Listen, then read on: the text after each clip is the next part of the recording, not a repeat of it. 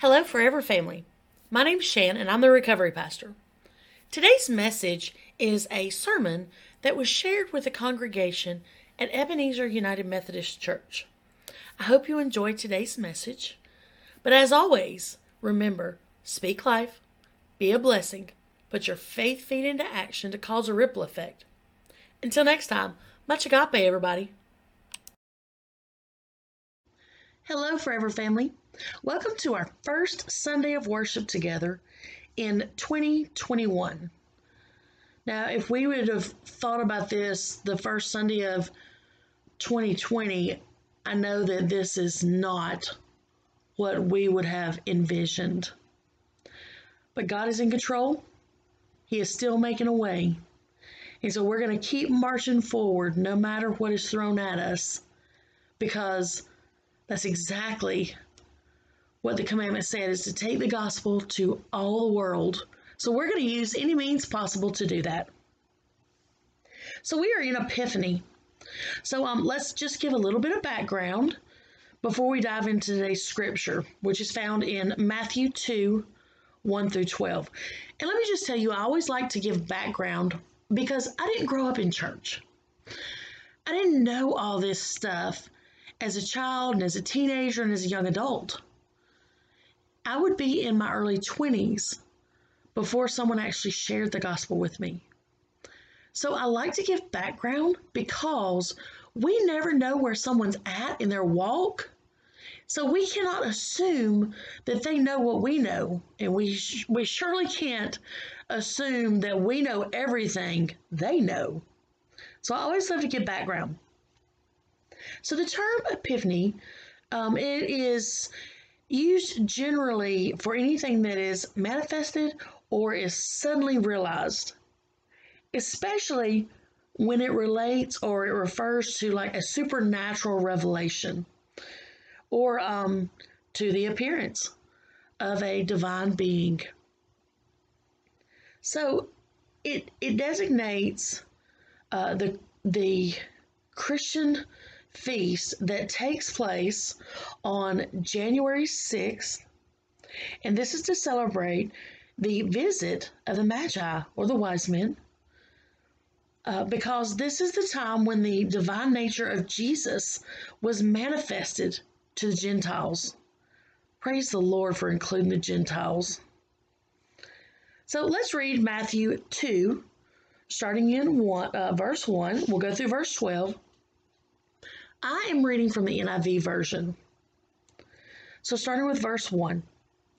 After Jesus was born in Bethlehem in Judea, during the time of King Herod, Magi from the east came to Jerusalem and asked, Where is the one who has been born King of the Jews?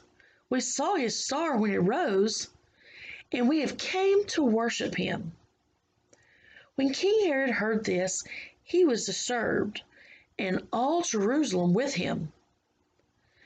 When he had called together all the people's chief priests and teachers of the law, he asked them, Where's the Magi? Where were the Magi was born? In Bethlehem in Judea, they replied. For this is what the prophet has written. But you, Bethlehem, in the land of Judea, are by no means least among the rulers of Judea. For out of you will come a ruler who will shepherd my people Israel. Then Herod called the Magi secretly and found out from them the exact time that the star appeared. He sent them to Bethlehem and he said, Go and search carefully for the child. As soon as you find him, report to me, so that I too may go and worship the child. After they had heard the king, they went on their way, and the star had shown had, they had seen when it rose went ahead of them until it stopped over the place where the child was. When they saw the star, they were overjoyed. On coming to the house, they saw a child with his mother Mary, and they bowed down and they worshiped him. Then they opened their treasures and presented him with gifts of gold, frankincense, and myrrh. And having been warned in a dream not to go back to Herod, they returned to their country by another route. May God add his blessing to the reading of his word. So the Magi learned of Jesus' birth. These foreigners acknowledged and worshiped Jesus as King of the Jews. These were not Jewish people. So God was already uh, spreading the news of the birth of Jesus far beyond the borders of Israel. God was using unconventional means to communicate in the ways that people could understand, and He removed any opportunity for doubt. Doubt is the number one tool of the enemy. Think about it all the way back to the garden with Eve and the fruit. The serpent planted the seed of doubt in Eve's thoughts when he said, Did God really tell you not to take that fruit? Eve doubted and she took the fruit. That is how easy it is for us to fall into the sin trap. It only takes a seed of doubt. But remember, remember how small the mustard seed is. It is smaller and much more powerful. So let's talk about the star for a moment. The Magi said they had seen his star, it was to guide them. Basically, it's like the original GPS system. You know, GPS in this situation could stand for God's precious Son.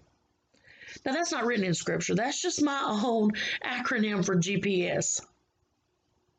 But the star went before the Magi as they traveled from Jerusalem to Bethlehem, and the star stopped where the child could be found.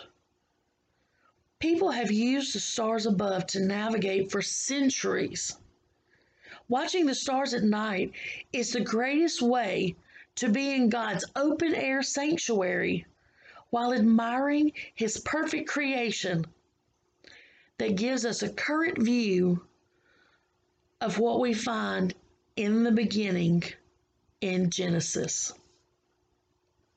So let's talk now about the Magi. So the history of the Magi goes back to Persia, back to the 6th century BC. They were known more of um, being ritual experts. They studied the stars and all the fine details of the astrological patterns and cycles, and this was their specialty. By Roman times, the Magi were highly respected across many different cultures.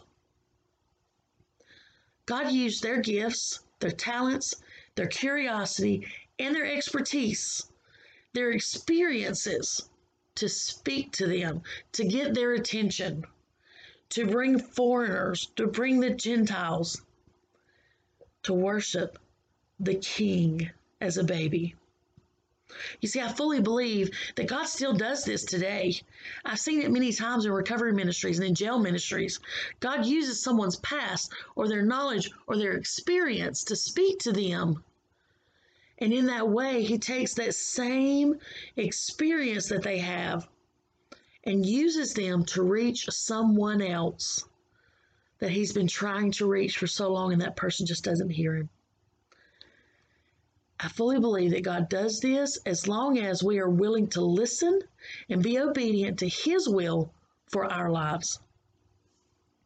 So now let's talk about the gifts. You know, gold and spices were a luxury. They were highly valued in the ancient world uh, I love watching history channels and things like that. And one of the things they've said over and over and over is the spices actually were more currency because they were so valued.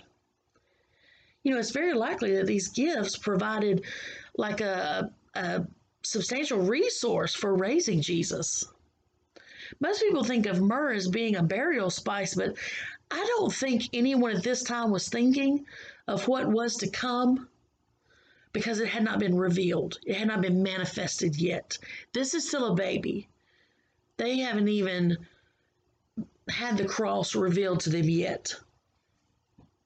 But the Magi sought after Jesus just as we should. They brought expensive gifts, but our most valuable gift that we can give is our heart. It's our heart as we ask Christ into our lives.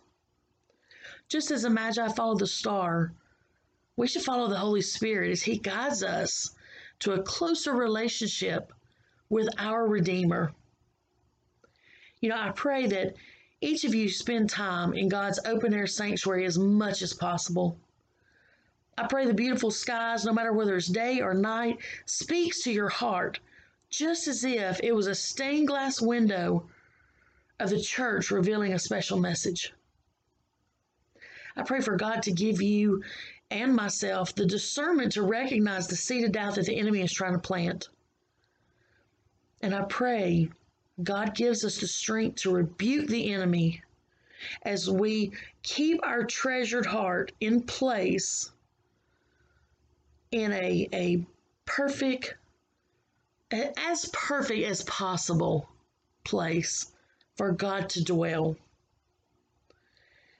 You know, I also, most importantly, I pray that we take time in this year to see how God communicates in unconventional ways and that we rejoice knowing that God is still in control. He is still making a way through the wilderness for each of us. Let's lift our hearts in prayer. Dear gracious Heavenly Father, I ask that you open our spiritual eyes to see you moving all around us. Open our spiritual ears to hear you communicating with us in so many different ways. Help us to cleanse our hearts with confession and repentance as we strive to have a closer walk with you. And now we pray together with one voice as you taught your disciples to pray so long ago. Our Father, who art in heaven, hallowed be thy name. Thy kingdom come, thy will be done, on earth as it is in heaven. Give us this day our daily bread. Forgive us our trespasses as we forgive those who trespass against us. And lead us not into temptation, but deliver us from evil. For thine is the kingdom, and the power, and the glory, forever and ever. And all God's people said, Amen. Please know that I am absolutely praying for each of you as we go into 2021. And I look forward to the time when we can actually be in worship together, even if we need to be in worship in God's open air sanctuary. What better place to be? Until next time, speak life, be a blessing, put your faith feet into action to cause a ripple effect. Much agape, everybody.